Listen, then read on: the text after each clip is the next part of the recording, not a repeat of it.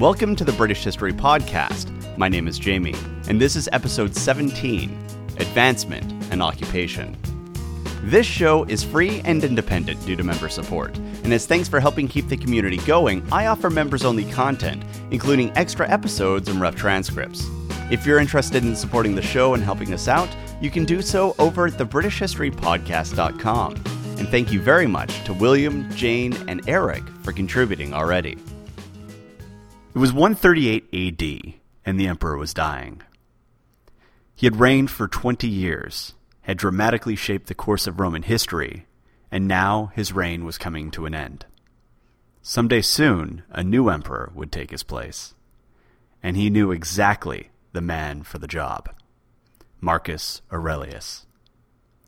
The problem was that young Marcus was exactly that young, only 17 years old. And so Hadrian turned to Antoninus, who would later become known as Emperor Antoninus Pius after deifying Hadrian. Antoninus, much like Hadrian, rocked the beard, so perhaps that's why the aging statesman was favored by the emperor. But it's more likely the fact that Antoninus was an aging statesman. He was a consul as well as a member of Hadrian's inner circle of advisers. And of course, he was well respected by the Senate, as he was one of their order, and had cultivated a reputation for being honest and dutiful. But of course, he wasn't just a statesman, he was an aging statesman, and that made him ideal. Antoninus was 52 years old, and since Marcus Aurelius was Hadrian's real choice, but too young to be selected, who better than an old, childless, honorable man to keep the seat warm until Marcus was of age? So Hadrian adopted Antoninus on the condition that he must in turn adopt Marcus Aurelius. Antoninus accepted. And shortly thereafter, Hadrian died at the age of 62. But the problem is, is that no one told Antoninus that he was supposed to die, so he rudely kept on living. But that wasn't too terrible. In fact, it was rather a lot like having another Hadrian. Except that unlike Hadrian, Antoninus had no desire to roam the world. After all, he was one of the great landowners in Italy, and why would he want to leave his villas for the untamed wilderness of the frontier? But other than that, Antoninus was quite faithful to the memory of his adopted father. And most of the policies pursued by the emperor seemed like the natural progression of those enacted by Hadrian. He was very good for Rome, and the period under his rule was to be the most peaceful in the empire's history. But there are always exceptions and there would always be war. And I'm sure you can guess where he decided to wage that war. In 139 AD, Antoninus appointed Quintus Lollius Urbicus as governor of Britannia. Urbicus was instructed by the emperor to take a more aggressive posture with the rebellious Brigantes. The legions were sent north to the wall sometime following 140, and though we know little of what occurred, there are inscriptions at Carlisle and at the south of the Solway Ford regarding successful battles against the Britons. In fact, some of these battles occurred beyond the wall and involved the 6th Legion. There is also an altar dedicated to the defeat of the Corionototae, an otherwise unknown tribal group in Britannia that might have been the Cruithentuath, the group that would later be known as the Picts. See, Ewan, we're getting closer to our talk about the Scots. Anyway, so Urbicus was successful in his military engagements, and we know this not just because of the inscriptions and altars, but also because the operation halted in 142. Victory coins were issued in 143, and Roman sources speak of Antoninus conquering the Britons. In fact, Antoninus claimed the title of Imperator in 142, but we'll get to that in a minute. Additionally, there was now a new frontier at the Forth Clyde Isthmus, around 100 miles to the north of Hadrian's Wall. The new frontier tells us a couple things about the Antonine conquest. The first is that the conquest was not as successful as the Flavian advance, so Antoninus wasn't really deserving of his reputation of conquering the Britons. At most, he conquered a small part of the Britons. And he didn't even do it himself. His governor conquered them. Antoninus was still in Rome enjoying, you know, olives and stuff, while the real work was being done by the legions.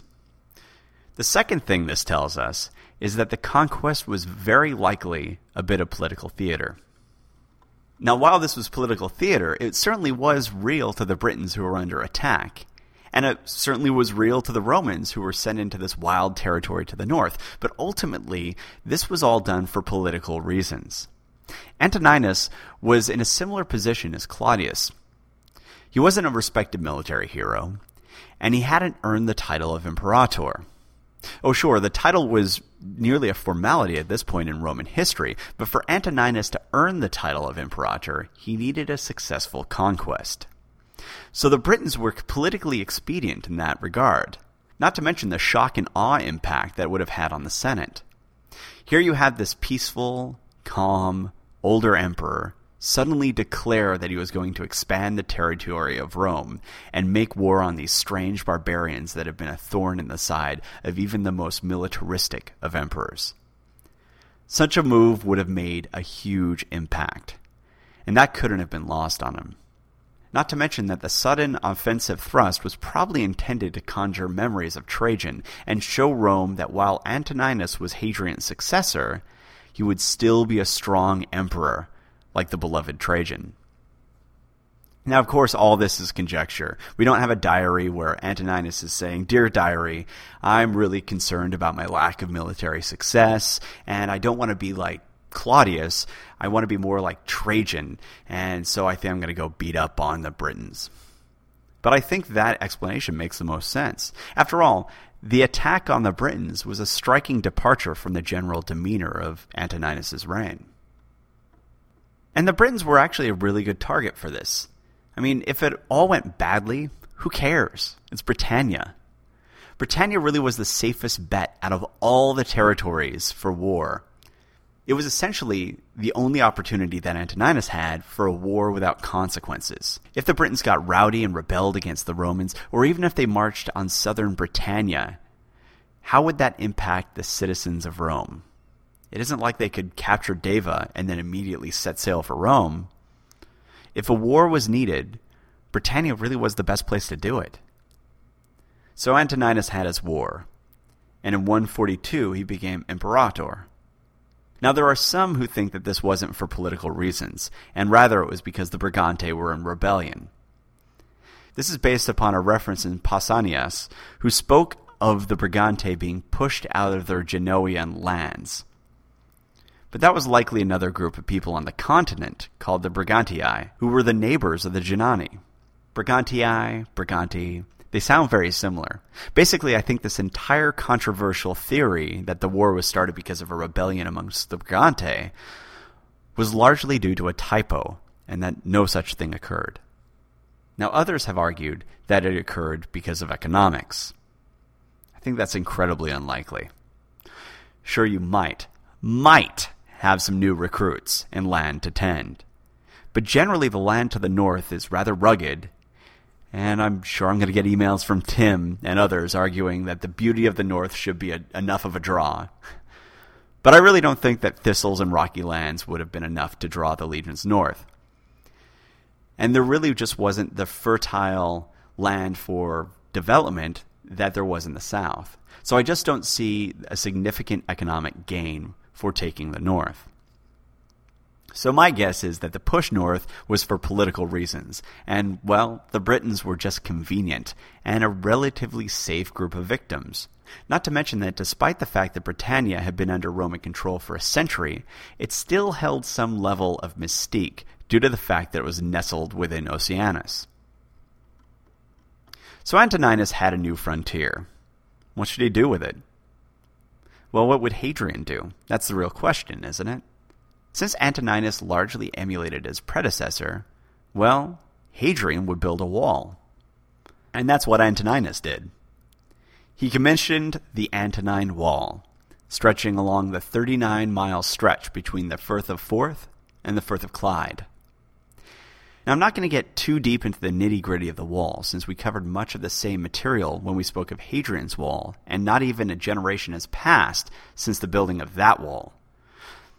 So things were largely the same, but here's the short version. The Antonine Wall was a turf wall, fronted by an ankle breaker ditch, and along the top were probably additional chest high ramparts made of willow and ash. Now, the wall was shorter than Hadrian's, reaching a height of probably around 10 feet. There were mile castles and fortlets spaced out just like in Hadrian's Wall. And although it started with only six forts, placed at around eight mile intervals, by the end of the construction, there were a number of forts added. Sources and theories vary, but I've seen numbers as high as an additional 20 forts that were added at or near the wall. Now, while most of these forts would have been made out of turf and timber, they would have looked much like the forts that we spoke about last episode. So it was a lot like Hadrian's Wall. But there was a new innovation in design the military way. This was a road that ran the length of the wall and connected with major roads heading south, thus allowing for quick transport along the wall as well as to the wall. It was a fantastic idea, and it surprises me that it took this long for them to come up with it. Now, construction on the wall began in 142 AD and continued for 12 years. It was built by the same three legions that worked on Hadrian's Wall, and while this was occurring, forces were being transferred north from Hadrian's Wall, and by 145, most of the forces were concentrated along the new wall. As for Hadrian's Wall, the turrets and mile castles were just completely abandoned, as surveillance was no longer necessary. After all, what were they going to look at? Roman lands? Why? Also, doors were removed from the fortlets, mile castles, and whatnot to provide unobstructed access to the newly conquered territory.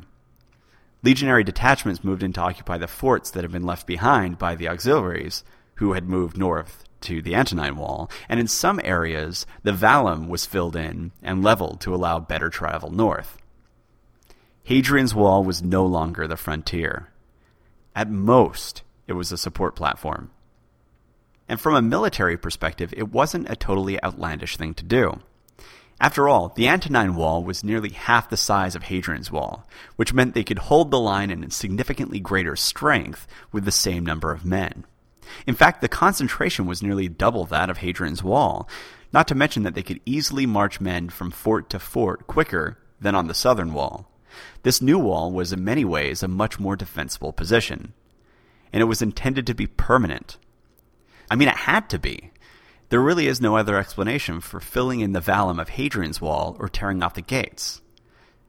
The new border was the Antonine Wall. Scotland had been reoccupied.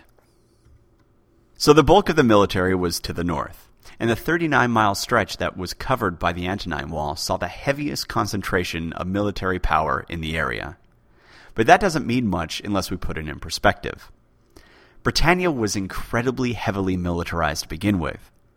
There were at least six legions that served in Britannia over the course of its occupation, and at least three of those legions built and supported both walls.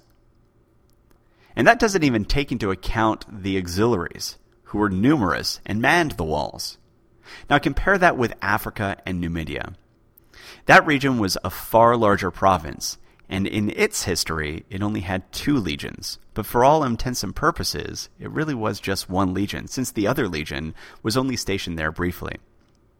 Rome was dumping enormous amounts of blood and treasure into Britannia in an effort to hold and pacify it and those nutty tribes to the north were just not having any of it, especially the Caledonians. But before we get to that, why build a wall? We have a pretty good guess as to why Antoninus went on the offensive. He wanted to gain popularity by beating up the most unpopular kid at school. And he accomplished that. I mean, the red-headed stepchild has been thoroughly beaten up. So why did he feel the need to just go and camp out outside his house now? Why build a wall? Well, it's an answer that is becoming all too common in this podcast. We aren't sure. It could be that he just wanted to emulate Hadrian. And it could be that the tribes beyond Hadrian's wall were building up pressure. And that pressure highlighted the weakness of Hadrian's wall, namely its sparse defenders. So Antoninus couldn't simply return the men to the wall following the conquest of the north, for fear that the northern tribes would unite and once again try and go south. But if that's the case, there must have been one hell of a security issue because the economics of the wall were, well, not good. Consider the massive expense of creating Hadrian's Wall. It took years to complete, required men and resources in equally enormous quantities, and any administrator with a head for economics would have had heart palpitations when he heard of Antoninus's decision to build another wall. Also, the strategy of building such a wall is kind of questionable. If there are problems with the north, do you really want to build a wall farther north? The shorter line in the north would be more defensible, sure, but it would also be deeper in hostile territory, and you run the risk of being attacked from the south and the north. Whatever was gained by the shorter border would certainly be lost by the location of that border. So some have suggested that it could have been a punitive measure against the Brigantes. The theory is that Brigantium could have held territory to both the north and south of Hadrian's Wall and maybe that would have been a point of contention between the tribe and Rome. And maybe there were attacks and rebellions by the Brigantes due to that tension. All of this could explain the, the existence of the Vallum and the push north and whatnot. If, of course, you assume that politics didn't play any role in the push north. But the Vallum does present somewhat of a, you know, mystery. And if the Brigantes were attacking from both sides because Hadrian's Wall bisected their territory, uh, well, this might be a plausible reason. So the theory is that Rome might have moved the static border north to encompass all of Brigantium and punish the rebelling tribe. Frankly, I think that sounds both extreme and unlike Antoninus. To do such a massive land grab just over a rebellion is out of character for the emperor. I just don't think he would do it. I think that the reason that he built the wall is the same for the push north prestige. He wanted to point at all that was best of his predecessors Trajan's expansion, Hadrian's architectural wonders, even Caesar's conquest of Britannia, and say to the Romans, I can do that too, and then do it. But as I said earlier, the Britons were having none of it, especially the Caledonians, who remained unconquered to the north and had experience in killing Roman legions. So, what happened? You'll have to wait until next week to find out. As I mentioned on Facebook, I've been having some computer troubles and I had to wipe my computer, so this one's a bit short due to time constraints, but I want to get this out as soon as I can now that the computer's up and running. So I hope you enjoyed the episode. As always, if you want to go and discuss the podcast, have any ideas, recommendations, that sort of thing, you can head over to facebook.com slash British History or head to our site, thebritishhistorypodcast.com, or you can email me directly with any of your questions, comments, concerns. My email address is thebritishhistorypodcast at gmail.com. And Tim, Wales is better than York. All right, thanks for listening.